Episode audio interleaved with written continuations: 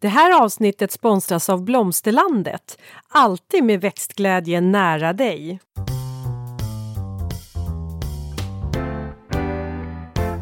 Välkommen till Ulrika och Lindas trädgårdspodd och det är jag som är Linda Kylén, trädgårdsmästare. Och det är jag som är Ulrika Levin, trädgårdsdesigner. Nu ni kära lyssnare, nu känns det väl ändå som att sommaren är på väg. Det är midsommar i helgen. Alltså, vi, Jag är lite så här, jag vill bara iväg ut och springa på ett gärde höll jag på att säga. Ja. Ja, varför vill jag det Släpp egentligen? Nej men, det är alltså, det är lite så, nej men det är lite som eh, du vet eh, Ronja Rövardotter som skriker in våren. Nu är det dags Ja. att verkligen eh, sommarsemester och bara Alltså det händer ju någonting glädjefyllt igen. Ja, jo, jo. Ja, och det är Alltså, vackert nu. Det är ju liksom, det står på topp nu. Mm, det är fint. Sen börjar det dala vet du. Mm. Ja. Ja, det kan det göra. Du vet Men det nu, det kanske vi ska säga att nu är vi liksom där när efter midsommar då vänder det. Då börjar Mm. alla växter att förbereda sig för invintring. Ja. Så gläds nu idag. Imorgon kanske också. Ja. Men sen är, det, sen är vi Eh. på väg mot hösten. Jag vill inte vara sån men jag vill bara säga att Och gödsla inte det. era, ja men det är väl mest bara för att sprida kunskap. Gödsla inte era fleråriga växter.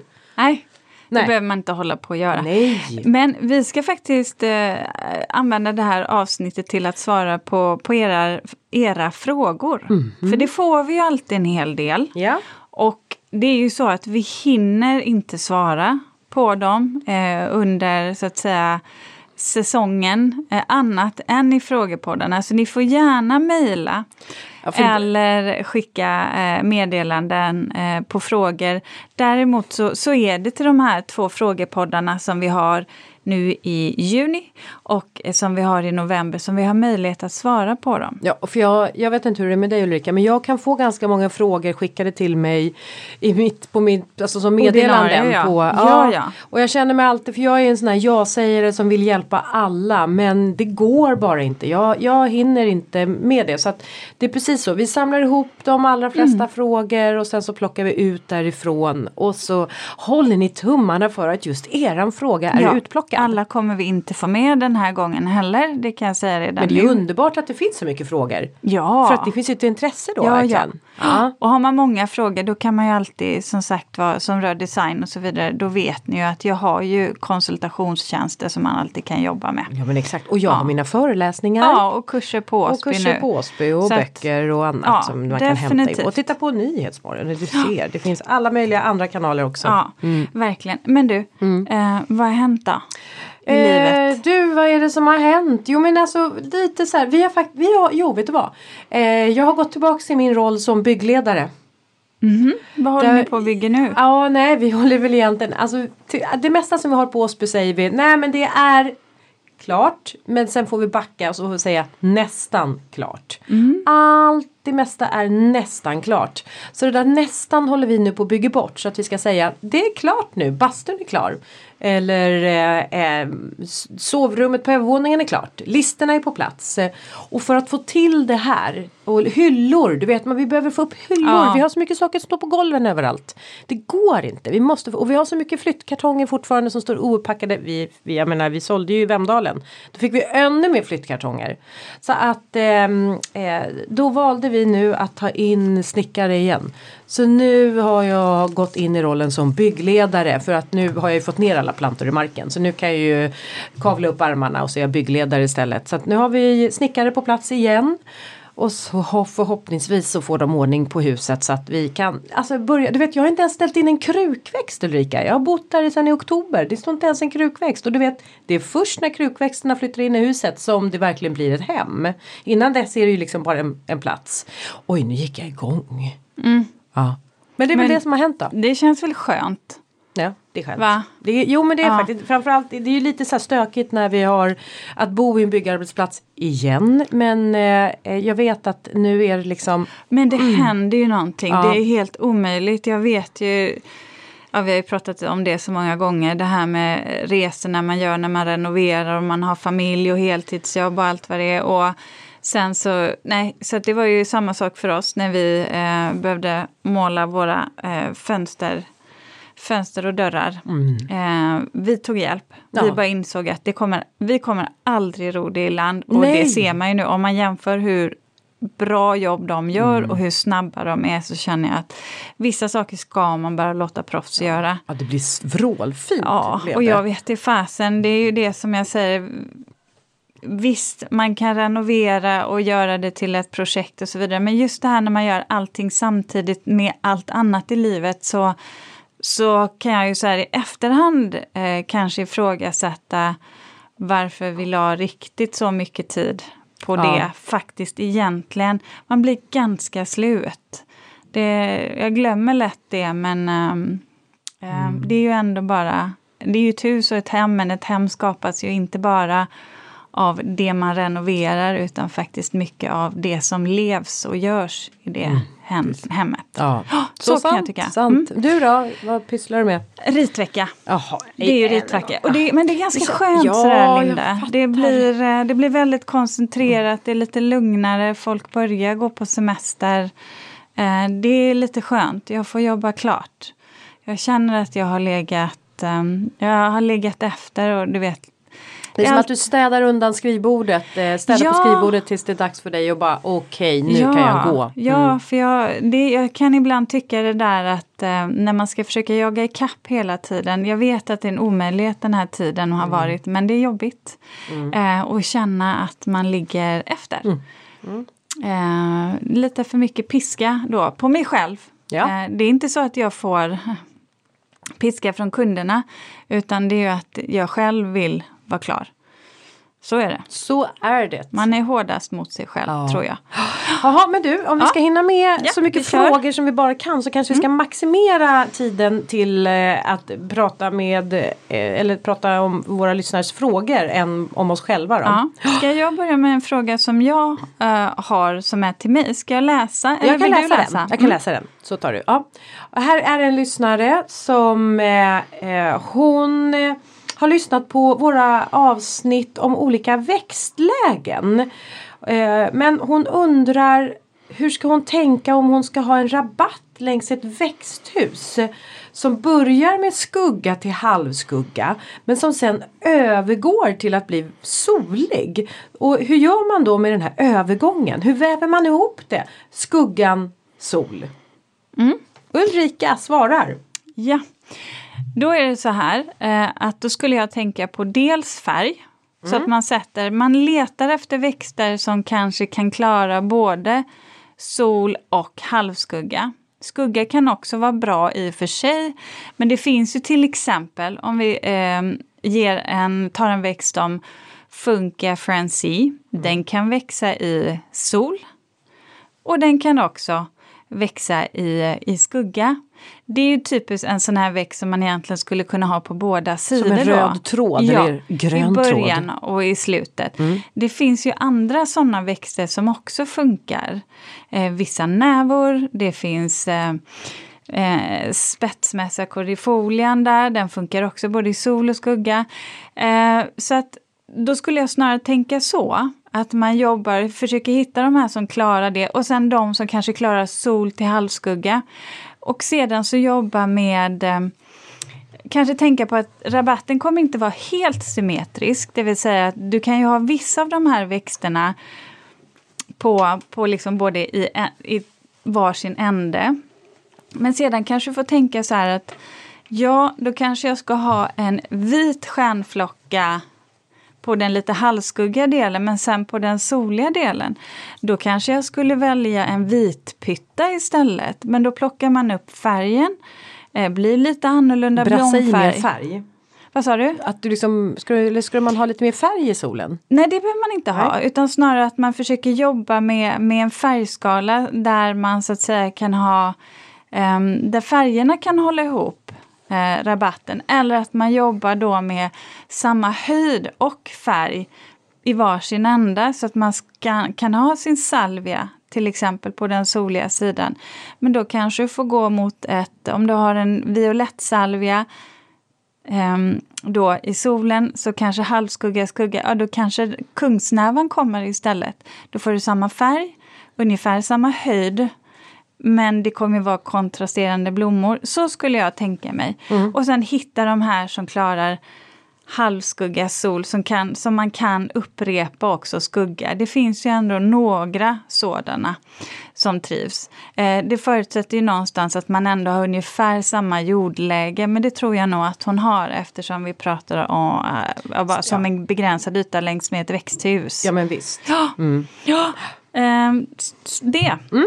Svaret tog eh, ja. Då ska du få en fråga. Mm, det är som paketöppning det här. Um, då är det så här. Eh, två tomatplantor har satts i större kruka.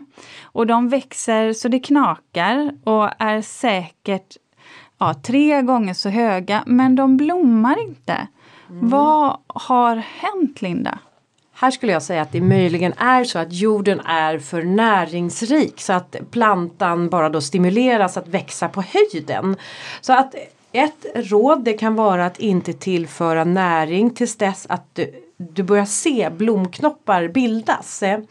Det kan också vara så att det är en, eller det kan vara så, men och jag ska också säga det att om det är en tomatsort som sätter tjuvar så är det viktigt att plocka bort de här tjuvarna för annars så eh, kommer den här fortsätta att bara vilja växa och bilda ett bladverk. Och utan plocka bort tjuvarna så liksom pressar du också tomatplantorna att börja och eh, eh, bilda, alltså sätta blom och sedan frukt. Eh, det kan också vara att värmen påverkar också blomsättningen och eh, det, det, kan ju då behövas lite mera värme. Så om du har den här stående, lite för blåsigt läge, ställ den mera mot kanske fasaden där den får lite mera, inte, inte direkt mot fasaden för där kan det bli för gassande, men lite lä och varmt. Så eh, håll, håll lite, lite mindre näring, ta bort tjuvar och sen placera i ett mycket varmare, mildare läge. Så Får hoppas jag, vi på att det blir något utav det. Får jag ställa en fråga? Tjuvar man även busktomater? Jag har hört att man inte ska göra det eller behöver det. Nej, man men... behöver inte tjuva busktomater. Men är det nu så att det bara bildas en massa bladmassa ta då och börja och tjuva och gallra den så att du liksom stimulerar nu de här eh, också kanske tomaterna som har bildats att eh, utvecklas. Mm -hmm. eh, och det är sådär som man gör även på jag menar, i slutet av säsongen när man har massa gröna tomater. Försök nu att plocka bort så mycket av bladmassan så att eh, man egentligen bara ja, man gör det lätt för plantan att lägga energin på att mogna, att få tomaterna att mogna. Mm. Så att eh, tjuva behövs som regel inte på busktomater men om man nu känner att jag vill öka på fruktsättningen här då kan man börja tjuva och gallra. Mm. Bra. Bra, då har vi svar på den. Du, då ska du få en ny fråga här utav en, en lyssnare. Det här är en ganska kort fråga. Den lyder så här. Har ni några tips på träd i ekfat och stora kärl? Absolut, det är klart vi har det. Um, då drar jag några. Mm. Så här är det skulle jag vilja säga generellt. Det finns många eh, träd man skulle kunna ha. Jag kan ju tycka så här att om man ska prata träd mm. på enstam, alltså ett, ett enstammigt träd, så ska man alltid tänka på att om man har den eh, vid en eh, terrass eller på ett lite utsatt blåsigt läge så kan det bli ett ganska stort vindfång. Eh, eller om man har det på en takterrass. Eh, då kan det ibland faktiskt vara bättre att jobba med solitärbuskar, alltså större buskar med tre, fyra stammar som sticker iväg uppåt. Mm. Men om man vill ha solitärträd just, eh, absolut silverpäron. Eh, fruktträd kan vara jättefina eh, att jobba med. Um, Små, alltså körsbär, ja kanske, men, men jag skulle nog nästan säga att om man vill ha någonting lite mer volymskapande då kan jag tycka att solitärbuskar skulle vara bättre. Eh, och då, säg, ja men pärlrön, mm. det är en fin buske. Mm. Eh, ås är då. Eh, rönsumaken, självklart, den kan frysa tillbaka lite. Eh, om den står lite blåsigt och utsatt. Eh, men där vet jag en kund på Lidingö som har superfina ex, ganska utsatt läge faktiskt. Eh, du har ju mackian, är också jättefin. Eh, körsbärsbenveden tycker jag är superfin om du stammar upp den. Du skulle också kunna ha den vanliga benveden. Men de flesta är fina havtorn mm. om du låter så. Och då kan du ha både Svenne och Lotta till exempel, eller Julia och Romeo. Um, så att du kan få bären. Mm. Um, så att, ja, det, det, finns många att välja på faktiskt. Uh, men återigen som jag har sagt, att här kan det vara fint att stamma upp dem lite. Uh, och sen ha en perenna underplantering. För här kan jag tycka att man jobbar med trädhus eller träbuskar i stora kärl. Mm. Tänk på att täcka jorden med någon typ av marktäckare eller perenn växt. Man kan ju absolut välja sommarblommor men det är ganska dåligt för att du vill ju helst inte i och peta i rotsystemet sen som trädet och, eller busken då ändå kommer bilda. Så det är mycket, mycket bättre att välja en perenn som är fin under hela året som alunroten. Du kan välja en funka, de kommer lite senare men de är också snygga. Du kan välja nepeta eller stenkyld eller om det är väldigt soligt. Och sen plocka upp någonting då som alltid är där så du inte behöver hålla på så jädra mycket eh, bland rotsystemet och att du inte torkar ur eh, att jorden inte torkar ur. Nej men det är så viktigt. Mm. Jag tyckte du hade sett någonting eh, hade du, nej det, men jag har ju använt sån här ullduk. Finns det som man kan lägga på också mm. på krukorna. Mm. Som håller kvar mm. fukten. Alltså det är fint när det kommer komposterbart material som är inte, alltså kokosmattor och sånt där har ju funnits. Men jag tycker att det här är liksom ett kanske ett vänligare material att använda i våra trädgårdar. Ja. Ullmattor är det ja, som man kan klippa också, till. Det är också bra och som sagt jag brukar ju ofta göra så att jag klipper ner det här perenna Mm. Eh, perennerna då som är i krukan, eh, eller om jag har ett perent gräs, så, så låter jag det ligga kvar mm. i jorden och sen så täcker jag det med lite stallgödsel eller med lite kompost helt enkelt. Och sen så får det brytas ner. Eh, och så är jag mm. klar. Ja. Med det. Mm. Eh, så får ni det lite lättare att sköta de där mm. eh, grejerna. Precis. Då ska vi se, ja. Linda. Ja, nu är det julklappar igen. Ja. Mm. Um, då var det så här, då är det en um, lyssnare som har planterat tre stycken silverpäron. Mm. Vilket bra val! Vilket bra val det här! Um, faktiskt i en stor kruka uh, utomhus förra sommaren. Um, de blommade fint och hade mycket blad redan i maj och juni. Nu har de övervintrat ute, mm. uh, men de har knappt börjat knoppa trots att det är snart i juni.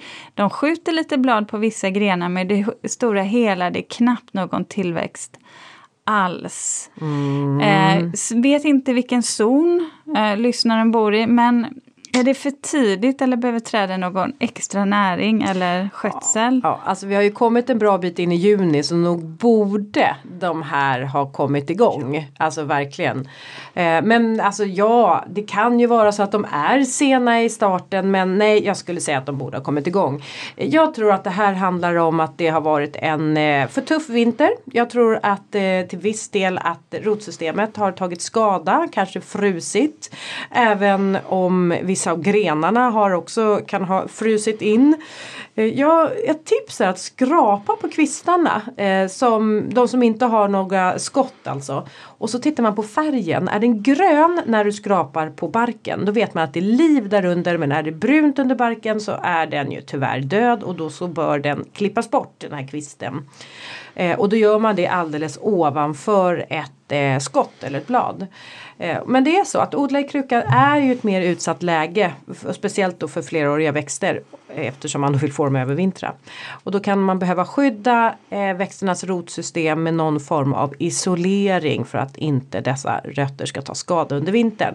Så att jag tror en omplantering eh, till en kruka som är mera isolerad, en större jordvolym dessutom för det är ju, mer, mycket jord ger också en bra isolering. Och så eh, klipp bort allt som är dött. Och sen så såklart fyller du på med kompostjord eller annat så passa på också att ge lite naturgödsel. Så håller jag tummarna för att den kommer igång.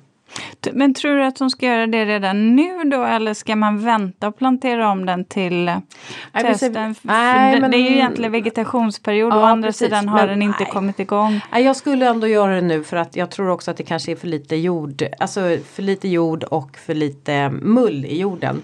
Ehm, lite kanske att jag får backa på det här med eh, gödsel egentligen. Därför att vi har kommit en bra bit in. Som jag sa i början av programmet, nu börjar växterna, fleråriga växter att eh, förbereda sig för vinter.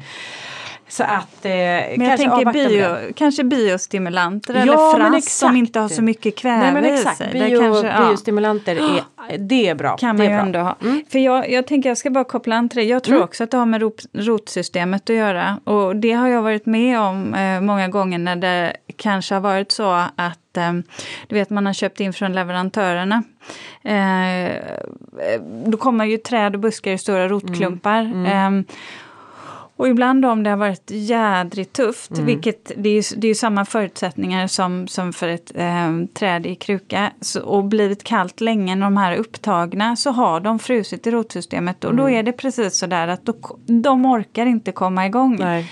Sen har det visat sig att om man ändå har gett trädet ett, en chans, eller busken, eller jag hade själv ett sånt klot en gång, eh, som vi tänkte, fan det där kommer vara stendött. Det var liksom brunt fortfarande i juli, det hade inte börjat bryta. Men sen, pang sa det, så kom det. Ja. Men jag har också varit med om de gångerna där man bara säger så här att eh, vi kan skicka tillbaka det här trädet. Ja, alltså det, det kommer inte Det kommer ta sig. inte. Då kan det vara ett måndagsexemplar som man säger. Ja, eller det, det har fått Mm. en frostskada eh, på sig och då det är ingenting att göra någonting åt. Det är inte så att odlarna heller kan se det utan man ser det först när man har stoppat det i, i backen liksom eller man ser att det inte kommer igång Mm. Ja. som det ska. Eh, så absolut, det är rotsystemet och eh, mer isolerat, ja. Mm. Men tänk också på att ibland kan man behöva sätta isolering under Mm. Under själva krukan. Och det kanske man Ja. får göra då. Eh, ja, eh, och även om man inte har det på, på sommaren under den tiden på året så kanske man måste lyfta upp den lite för att isolera även där. Mm. Ja men vad bra. Du, då ska du få en fråga. Eh, Ja. Då är det som så här att ehm, eh, hon har en fråga om insynsskydd. Det är Sofie som har en fråga om insynsskydd till, eh, eh, till oss. Eh, hon bor i ett tvåvåningshus med god insyn från grannens tvåvåningshus. Eh, de har sju meter till tomtgräns, totalt 10 meter mellan husen. Vad ska hon välja för träd för att relativt snabbt få insynsskydd på entréplan och på sikt även gärna få det på övervåningen? Gärna ett träd med rätt tät trädkrona så att, eller trädkronor så att visst insynsskydd fås även på vintern. Alternativt ett träd som har löv under en lång period. Eh, hon bor i Uppsala, det är på gränsen mellan zon 3 och 4. Soligt läge med lerjord. Ja, då finns det ju flera träd man kan tänka sig. Sen kan det också handla om eh, självklart hur man placerar dem. Om man ställer dem i tomtgräns eller om man placerar dem lite längre in. Alltså det beror ju på var, var insynsskyddet är problematiskt. Eh, och där måste man nästan titta på vinkel. Det är klart, eh, åtta meter upp, det är ganska mycket. Visst var det det? Sju meter sju va? meter? Mm, nej vänta. Det var sju meter till, eh, eh, till tomten. Hon, hon skriver bara tvåvåningshus. Men det är sju meter till tomtgräns. eh, Men det är tvåvåningshus. Och du Mm. Två- säger ja. att 240 är ett eh, normal Ett höjd. plan, ja, ja men Ja, precis. på- Och då räcker det med ett träd två, som är fem. sex meter Fem, i alla fall. meter, ja. Eh, nej men då skulle ju ett klotkörsbär funkar ju. Eh, det blir ju definitivt så eh, högt och har ju en väldigt tät krona. Och det är ju det du vill ha. Mm. Så att du får, även om du inte har bladverk så har du ett grenverk som gör att det blir tätt. Mm. Ehm, så då skulle jag definitivt satsa på ett sådant. Um, silverpäron eller fruktträd som man kan beskära, definitivt. Silverpäron har ju ett hängande växtsätt. Det är lite på gränsen kanske. I, eh, i eh, ja, ja, mellan zon 3 och 4. Det är väl ungefär vad ett silverpäron eh, klarar. Faktiskt. Mm. Eh, och sen så, så ja, jo men det, det tror jag, det är nog de jag skulle titta på. För de kan man i alla fall klippa ganska tätt och få en ganska brun bladmassa. Ehm, som, som även då vintertid håller sig eh, bra. Sen kommer det ta tid innan man får den där, eh, det där insynsskyddet så som man vill ha det. Eh, faktiskt. Ja, Mm. Ja men det är bra. Ehm, Linda. Mm. Nu har vi faktiskt en Dahlia-fråga. Oh, det Ja. känns som att jag är rätt person för den du. Ja, Ja. inte jag. Nej, ja, säg inte det. Ja. Eh, men den här hade jag faktiskt kunnat svara på. Eh, men jag tror att du får göra det ändå. Ja, jag gör det. Ja. Om eh, eh, man planterar dahliaknölar i mitten av juni, när kommer de att blomma? Mm. Man brukar säga att det tar ungefär 6 till 8 veckor för dahlian att börja blomma. Såklart beroende på sort och hur den trivs. Men lite generellt 6 till 8 veckor. Så någon gång i mitten eller slutet av augusti. Ja, Då snabbt får du svar. njuta. Ja. Snabbt svar. Mm, det är bra så vi hinner med ännu flera frågor. Eh, då ska du få en fråga. Jag tänker kanske att du ska se om vi hittar en som inte är så här eh, vansinnigt lång fråga till dig. Eller du har bara långa frågor Ulrika. Du får mycket designfrågor får du. Men vet du vad? Ja. Jag kan svara på en, en eh, vet. fråga Ja. från en lyssnare som jag vet har eh, varit lite intresserad av att plantera ehm, eh, sätta en plantering under ett silverpäron och eh, jag uppfattar att färgskalan går lite kanske åt det violetta, kanske någonting som är vitt, alltså lite silver. För eh, hon har bland annat eh, Annabelle lavendel. Eh, nu visar det sig att eh, kaninerna har ätit upp både lavendel och stjärnflockor och eh, något annat, eller har ätit upp Annabelle då. Det är bara silverpärnot kvar. Ehm, gräs, ja det kan absolut funka. Ehm, eh, och då kanske jag skulle ta Cisleria nitida, glanscellväxingen. Ehm, eh, för den funkar jättefint i silver, silverpäronet. Och sen kransveronica. Ehm, ja, det tycker jag. För hon var lite eh, var sugen på det. Och hon hade funderat på Erika då. Som är den här lite vitrosa. Och inte riktigt så hög, den blir typ en, en meter där. Den kan bli lite högre, beror på hur bra den trivs. Annars så är ju Fascination eller Lavendel Tom också väldigt fin om man vill ha den violetta blåskalan. Sen kan man ju aldrig ehm, ja, men garantera att, att gnagare inte går på dem om de inte har något annat att käka där. Det beror ju på ifall man måste skydda dem i början av säsongen. Eh, det är inte supervanligt men kani, eh, kaniner är kaniner. Kaniner är kaniner, det kan sten- man ju bara konstatera. Stenkyndel och sådär, de brukar, ja, jag menar jag tänker stenkyndel kanske man också skulle kunna prova White Cloud eller eh, också ha som lite marktäcke där med gräset eller Blue Cloud skulle, skulle man också kunna prova. Ja. Men, men jag, kan, jag kan inte säga att det finns specifika växter som de inte äter. Kanske Allium Millennium men jag menar Men så är det här. som med rådjur att de inte tycker om växter som är ehm, Jag vet inte, Nej. lavendel är ju en ganska stark Ja, ört. det är det alltså liksom Så att nej, nej. art- artad. Så jag tycker att smakmässigt så, Mm. så brukar ju många djur i alla fall undvika just den Mm, så typen av aromatiska kryddor. Liksom. mynta. Ja. Eh, jag vet inte, jag kan inte svara men jag tror kransveronikan blir ganska snabbt stor. Mm. Eh, Cislerian tror jag inte de går på. Men Vad heter den där då som är så fin? Eh, som blommar ymnigt i vitt. Ehm, som är en um, Ulrika hjälp mig nu. Den Jag tänker du himla... gilenia? Nej inte gilenia. En tork, eh, en typ ört. eh, Blommar ymnigt i vitt. eh, Påminner lite i växtsätt. Rölleka? Som, nej, Nej. påminner lite i växtsätt som en kantnepeta men ändå inte. I vitt. Inte vitpytta? Nej, en torktålig sak här som älskas utav pollinatörer. Artemisia? Ja, ja, vad är det? Nej, inte Artemisia. Eh, malört. Ja. Nej. Nej, det här heter något annat. Åh, gud, nu ni som lyssnar, ni vi hör säkert och kanske en del vet. Jag tror jag vet vilken du Ja. menar. De här med små, Små. vita Ja, pluppar. Ja, exakt. Mm. Inte eternell. Nej. eh, Mm. Ja. Pärlet, ja. Jag, ve- jag vet, jag kan se vi den vet vad framför vi pratar mig. om ja. ni, kommer inte få ett namn Nej, därför vi att det kommer inte ut ur våra huvuden just Nej, nu. uppenbarligen. Men däremot så vet jag hur man övervintrar sommarljus. Ja men vad bra, Ja. vi byter fråga. Vi byter. Sen tror jag att det här namnet kommer dyka upp. Ja. ja det kommer göra det. För Men den, vi, det här är en fråga som jag faktiskt också slängde ut på, mm, på en, i en social kanal. För Jaha. jag var lite intresserad av hur många det är som lyckas. mm, vad fick du för svar där. då? Är det många som lyckas? Eh, av och till. Ja. Vissa har lyckats i flera år och sen har de dött. Mm. Eh, man har använt ganska olika knep. Vissa har inte lyckats övervintra dem men faktiskt tagit fröer och lyckats driva upp. Men du säger att man kan och jag Mm. tycker att man borde kunna eftersom det här är en perenn växt i Ja, det är en medelhavsområdet. subtropisk växt som ehm, eh, och där behövs det ju, det är ju, det är ju en växt som alltså behöver eh, ljus och eh, lite kyligt. Alltså se den som en pelargon skulle jag säga. Eh, den behåller till viss del sitt bladverk så därför behöver den ljus men den behöver gå ner i vila och därför behöver den kyla.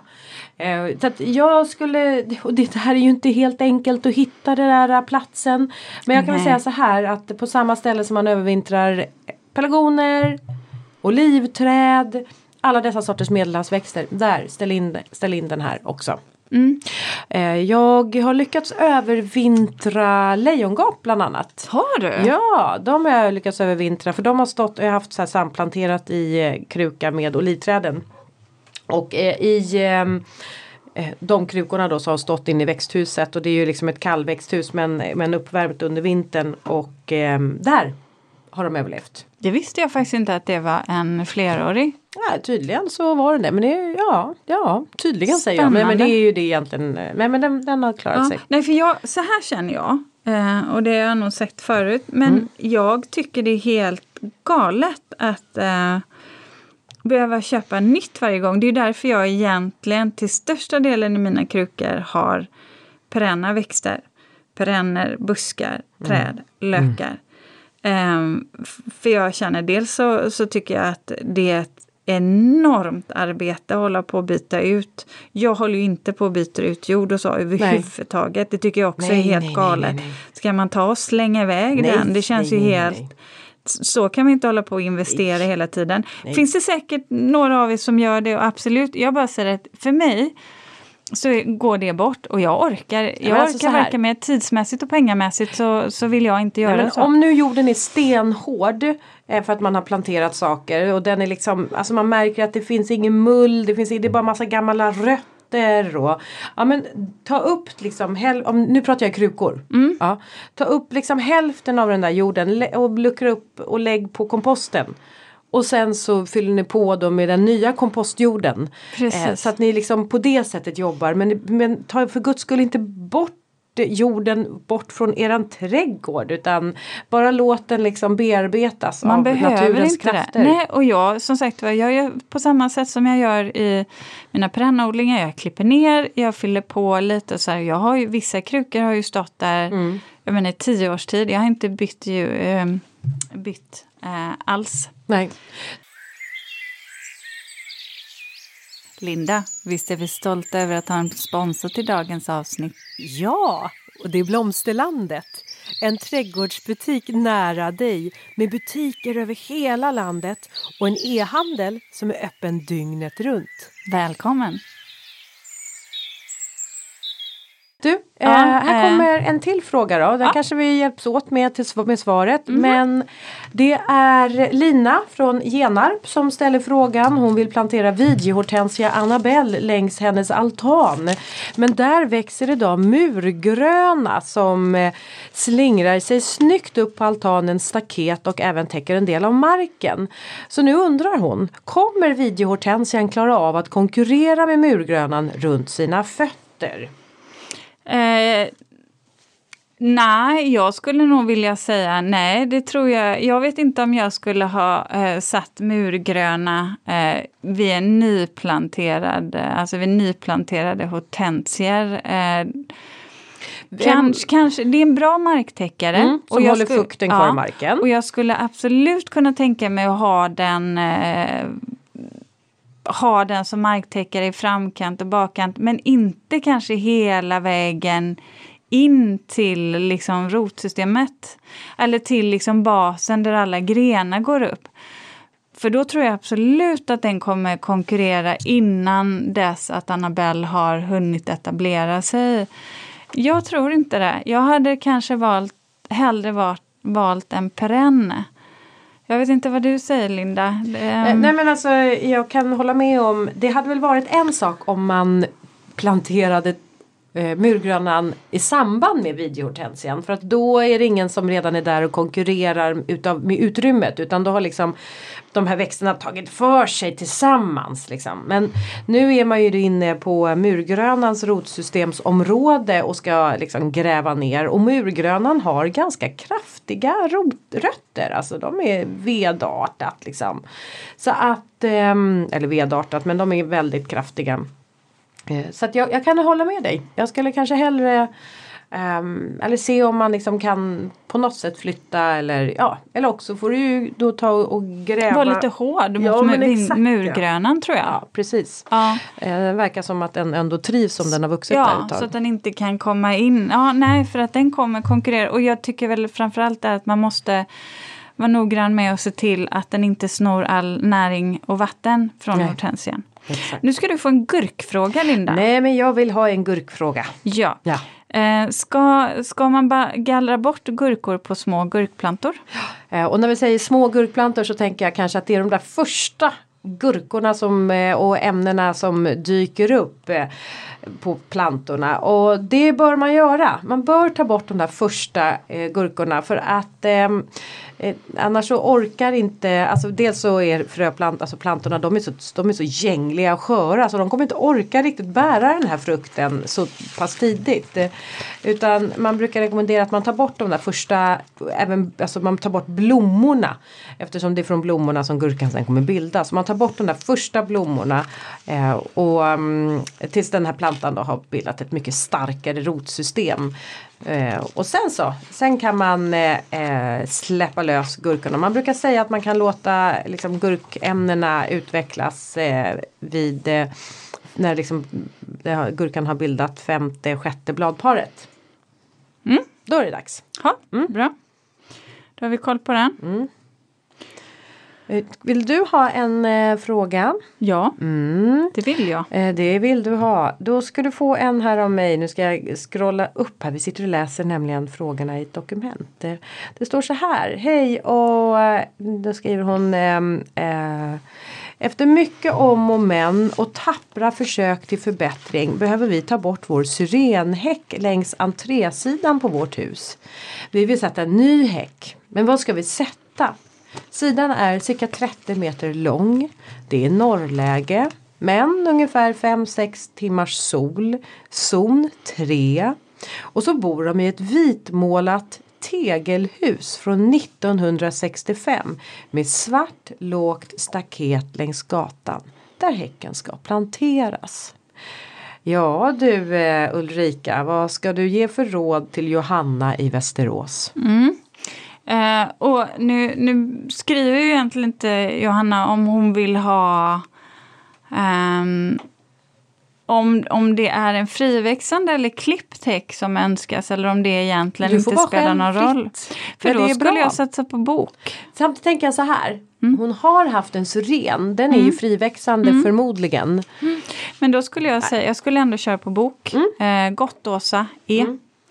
Jättefin. Tre stycken per löpmeter sätter ni om Brukar ni köper. du sätta dem i dubbla rader? Eh, gör jag ibland. Eh, Om man vill ha en lite tätare häck. Och då kan man köra två och en halv planta per löpmeter. Då blir den lite bredare. Självklart, då får man nog räkna med att den blir en 60-70. Och det här funkar i norrläge? Det funkar i norrläge, mm. absolut. Fem, det... sex eh, soltimmar. Sen är det alltid svårt att säga fem, sex soltimmar när på dagen. Jag förutsätter att vi pratar liksom dagtid. Eh, bok är ju ganska tålig eh, initialt, alltså, och kräver inte så mycket, kan tåla ganska mycket skugga. Sen vill de ha lite, lite mer ljus ju äldre de blir. Men om jag läser frågan så, så säger hon ju att fem sex timmar sol om dagen, det är ganska mycket ändå.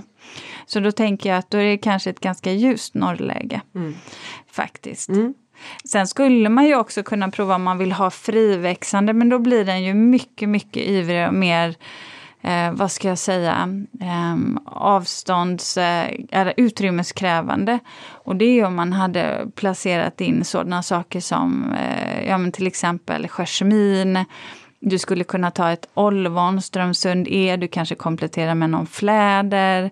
Hon har ju ändå haft syrenhäck och jag menar syren vill ju ändå vara ganska soligt om det har varit det där. Så att då kanske de här buskarna också trivs. De, kan ju, de växer ju bäst när det är soligt men olvonet klarar definitivt mer föredrar ett lite mer halvskuggigt läge. Mm. Eh, men även jasminen kan växa lite, lite skuggigare, inte djup skugga. Men blommar inte lika rikligt då.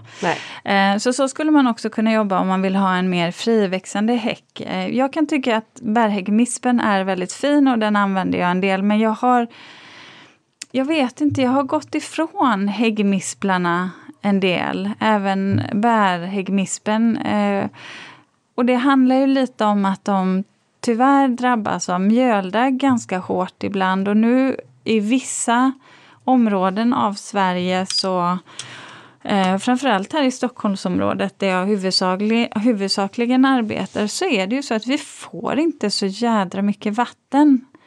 Eh, det börjar bli ganska torrt och det kan vara torrt eh, redan i början av april-maj faktiskt och sen kommer det ingenting under sommaren. Ehm, och då är det lätt att eh, växterna får angrepp av mjöldagg och då blir ju busken miss, missprydande. Mm. Eh, så, mm. eh, det behöver inte bli skadat men eh, den blir ju ful. Mm. Ha, Linda, ja. då ska vi se här. Nu har jag nog en fråga eh, till dig. Jo, det här. Okay. Det här är en liten, alltså en liten knepig fråga. Mm -hmm. Kanske. Okay. Det är så här eh, att det är en av våra lyssnare som har ett köksfönster som, eh, där utsikten egentligen bara består av ett förråd, en förrådsvägg. Eh, och lyssnaren vill jättegärna eh, ja, piffa till den här utsikten då.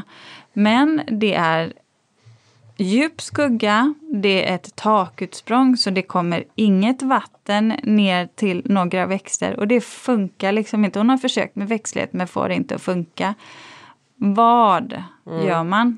Det här, du och jag pratade om det här uh, tidigare den här frågan och så kom först var vi så här ska vi Ska vi tipsa om att sätta någon eh, skuggtålig eh, klätterväxt, pipranka. Men så bara nej den där måste man ju själv gå och vattna. Men kanske krukor då med någonting som är måste gå i vattna. Alltså det kommer inte gå. Hon kommer aldrig få kunna ta semester och åka hemifrån för hon behöver sköta sina växter med vatten.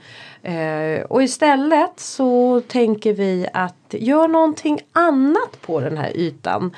Eh, det kan vara så att man, det finns ju så här insynsskydd man kan sätta upp. Eh, jag själv har använt mig av det som så här eh, vepor som man kan låta trycka upp motiv på som flaggväv. Och det kan vara foton eller det kan vara om du har någon eh, eh, konstnär som eh, eh, du kan be om att få mm, låta trycka en eh, bild på en tavla som personen har gjort. Till exempel jag i mina mina vepor med taveltryck på.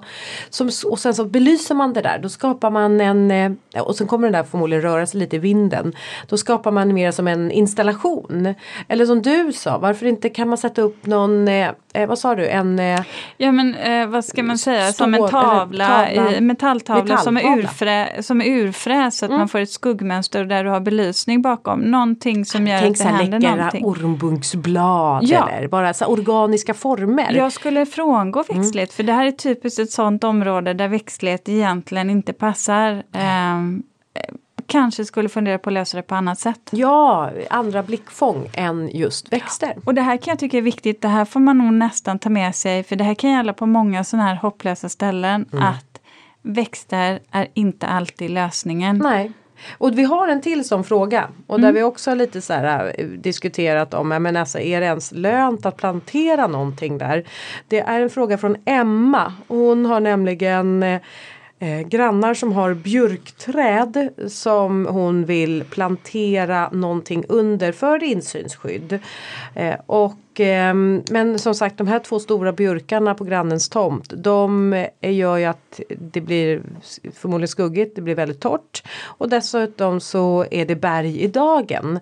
Så att där är ju frågan hur ska hon göra? Ska hon eh, Ska hon bygga upp något med jord eller alltså upphöjda odlingsbäddar eller vad ska hon göra för någonting?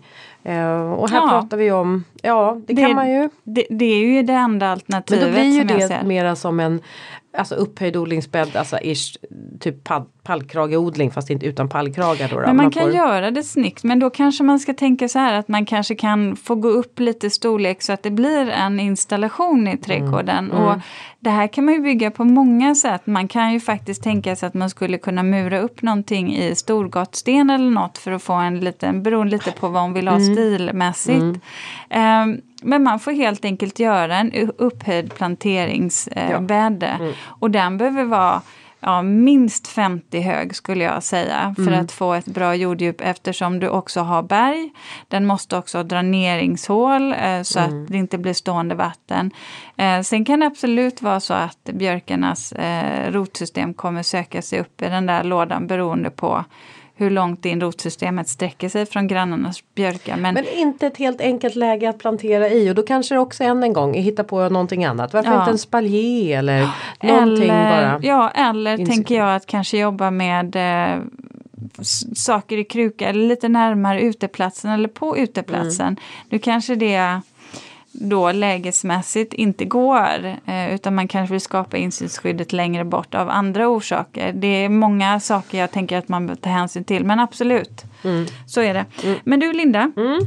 då vill jag ha, äh, ge dig en fråga för mm. att vi har ähm, ähm, egentligen en fråga om äh, ska vi se, klätterväxter, nej sommarblommor. Mm. Eh, eh, vad finns det för sommarblommor med grunt eh, rotsystem mm. att ha i blomlådor på mm. husväggen? Ja. Eh, jag skulle säga så här.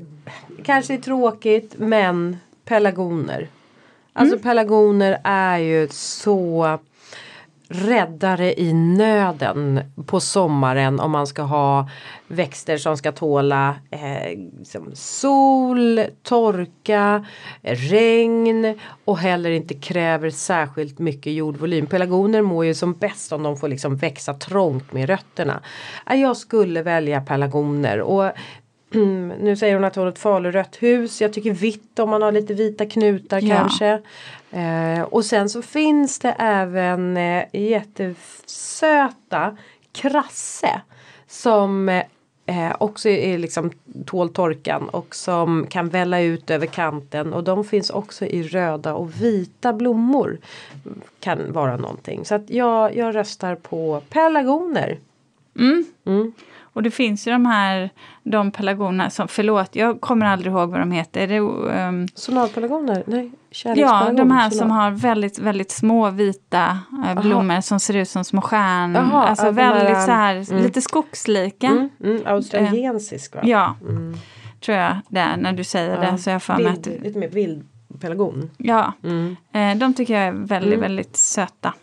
Också. Sen har vi så här den här får vi ta både du och jag Linda. Mm -hmm. eh, och det är faktiskt en eh, eh, lyssnare som har, vill ha ett avsnitt, eh, eller vill ha ett avsnitt, mm. hon har lyssnat på vårt buskavsnitt. Mm.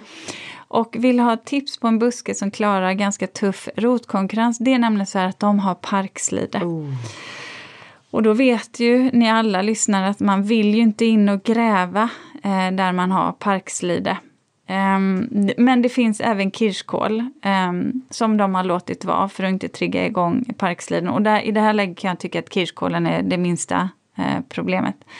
Men nu vill de ha insynsskydd då, uh, men vill inte gräva ner för mer, alltså mer än nödvändigt för att inte trigga parksliden då. Uh, halvskugga och det sluttar en del. och busken ska bli minst tre meter hög. Jag tänker direkt på eh, koreansk try. Koreansk try. Mm, Nu är det jag som börjar sluddra den här gången. Koreansk try, kristall E. Tät, supertät, blir minst tre eh, meter hög och bred. Och har ju ett eh, sånt här horisontellt bladverk, eh, eller grenverk, vilket gör att den täcker ju ganska effektivt marken under. Det är väldigt lite som kan växa under en sån buske kan jag säga. Um, uh, jag har ju kirskål i trädgården. Nu låter jag i och för sig den vara just där vid häcken. Men där jag har min koreanska try. Eh, där kirskålen egentligen skulle kunna växa in fritt under den busken. Den gör inte det. Den klarar inte det. Nej. Sen vet man ju aldrig, sen får man vara superförsiktig med parksliden. Jag vet ju inte vad som händer om, om det skuggar och parksliden då tycker det blir för jobbigt. Eh, Och söker sig vidare. Det, det kan inte jag svära på men det är en bra Mm. buske. Hon skrev fläder och jag tänker om det är lite sådär ändå. Hon har även kirskålen där. Ja. Och jag tänker kirskålen är ju mer av en lundväxt. Eller alltså Ja. den trivs ju i lite halv eh, fuktig eh, lundmiljö Mm. lite så. Och, eh, och då skrev hon fläder och fläder kan absolut fungera då om det säger någonting om marken. Att den är lite lund Mm. och lite fuktig. Eh, här kan man ju välja också en, en lite ädlare form. Nämligen blodfläder black lace. Mm. Också. Ja, absolut. Och den vanliga flädern eh, Bolstea växer ju dessutom. Den är ganska snabbväxande. Så den kan jag absolut tycka att man eh, skulle kunna testa. Men då får du inte lika tät eh, bladmassa ner till utan då kommer bladmassan framförallt upp till sen när fläden har växt till sig. Det här blir ju mer som ett buskträd. Mm. Du, jag Gött. tror att det var de frågorna som vi har eh, sparat på och som vi faktiskt hinner med. Ja, Ja. så är det. Eh, och då så att vi, alltså tack för att ni engagerar er och att ni tar chansen och skickar frågor till oss när vi har de här avsnitten. Men Ja, som verkligen. sagt också, fortsätt att skicka frågor under året och sen så samlar vi ihop dem till avsnitten helt enkelt. Ja, och så gör vi en liten shoutout varje gång det är Ja. dags. Ja. Eh, Ska vi Linda. fira midsommar nu? Ja, eller ville du ta en reflektion? Eh, du jag kan nog bara så reflektera över att det ska bli, jag höll på att säga att det ska bli roligt med lite ledighet några dagar men det kommer inte jag ha för jag ska vara på nyårs, ny, nyhetsmorgon på midsommardagen. Men eh, eh, i vilket fall så, mm, nej men jag kan nog bara reflektera över att jag behöver semester. Ja, du Ja, med. Jag behöver semester. Jag känner att eh, jag tänker också på de här, eh, tänk hur man levde förr när man inte hade Liksom, när man inte fick semester. Att det var, när var det semester infördes egentligen som en så här laglig rätt att ha? Och kom det i samband med, Med- folkhemmet och Ja. bildningen där? Folkhemsbildningen. Ja, jag är osäker på när. Men, eh, men det är väl någonting jag känner att oj oj oj vad det är viktigt. Fackföreningsrörelser. Jag tänker så här, det måste ha byggts fram någonstans eh, kring det. Det kan ju absolut inte ha funnits. Ja, i och för sig, jag vet inte. Jag ska verkligen inte gå in och snillen spekulera. Det här finns... eh, Nej, inte heller. Men jag känner bara det att jag är tacksam över att det, att det finns någonting som heter semester. Och sen börjar jag se fram emot att det börjar och snart knoppa sig och blomma på min odling. Ja, vad spännande det ska bli Linda Ja. att se. Mm. Jag ser ju fram emot det. För eh, om eh, cirka två veckor så är det faktiskt dags för, för vår eh, poddresa. Som vi ska göra tillsammans. Och då kommer jag ju hänga. Ja, på hänga. Får Vi kommer ut på därifrån. blomsterbuketter. Ja. Ja. Du är jätte så här, om man ska jag ge två snabba tips på hur man kan få en, en eh, fin blomsterkrans Mm. och ha i året och, och ha i håret nu när det är midsommarafton men Mm. man kanske inte riktigt har tid. Linda har inte börjat med nubben, jag lovar. Helt förlorar den här tungan. Ja, jag hade lite svårt med Ja, konsonanterna också. Ja, det var det. Men, Men- jo, men så här. Vad ni gör är att ni tar eh, eh, lite kvistar utav björk eh, och sen så tar ni, lägger dem i tre så här, högar kan man säga. Och sen så flätar ni de här mm, som en fläta. Bara en lång, lång fläta. Och sen sätter ni ihop den i änden och så har ni en midsommarkrans i eh, löv. Eh, så.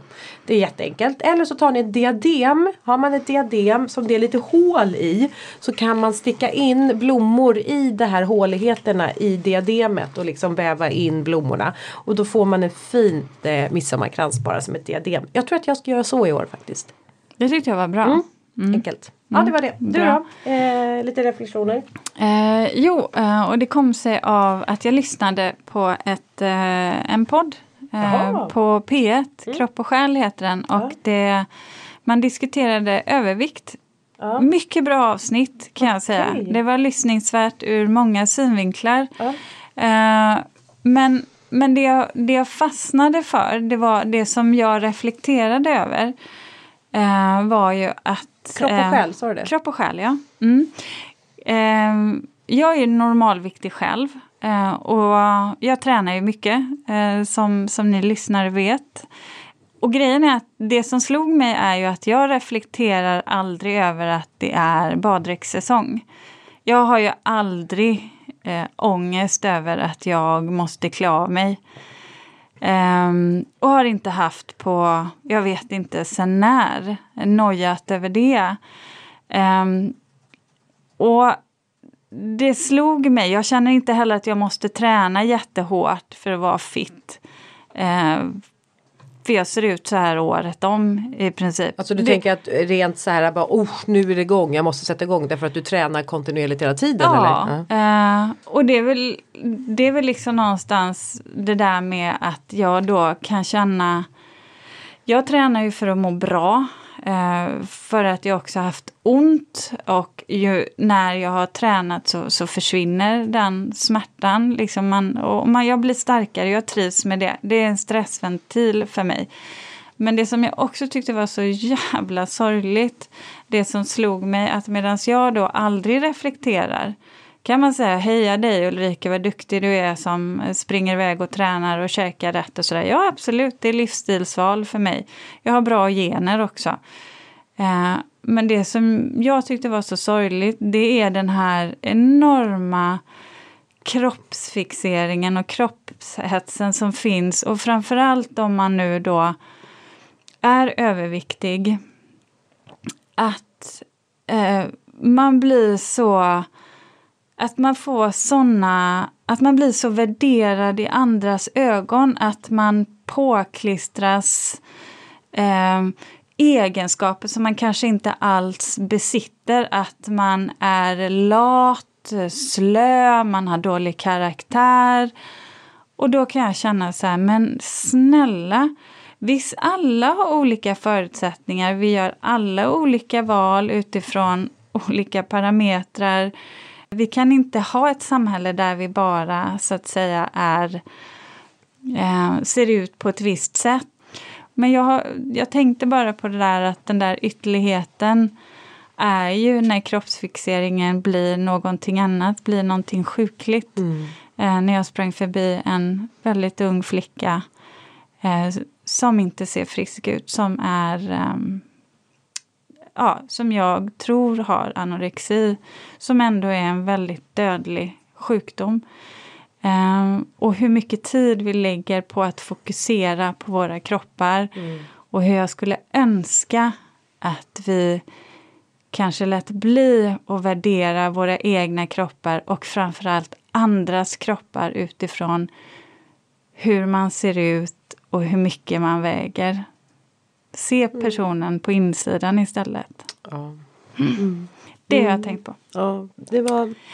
Jag kan bara hålla med dig i allt. Ja. Gör jag. Nej men verkligen så gör jag det. Jag håller verkligen med dig. Ja. Men Linda, nu Ja. tar vi midsommar. Ja, och nu glad midsommar Gärna. alla kära lyssnare. Så hörs vi igen om en vecka och då ska ni verkligen lyssna. Ja, då blir det smaskigt va? Det blir smaskigt Ja. av bara tusen. Ja, tusen. Ha det gott! Hej då! Åh, gud vad vi har varit bra Linda!